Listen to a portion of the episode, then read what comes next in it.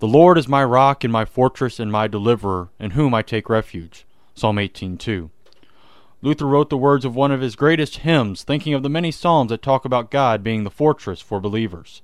In the second verse he writes, With might of ours cannot be done, soon were our loss effected. But for us fights the valiant one, whom God himself elected. God being a fortress is a great comfort for Christians.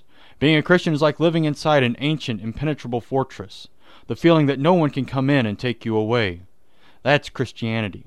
We are in the great fortress of the valiant one who has promised, I give them eternal life, and no one shall snatch them out of my hand. What greater security could anyone ever have?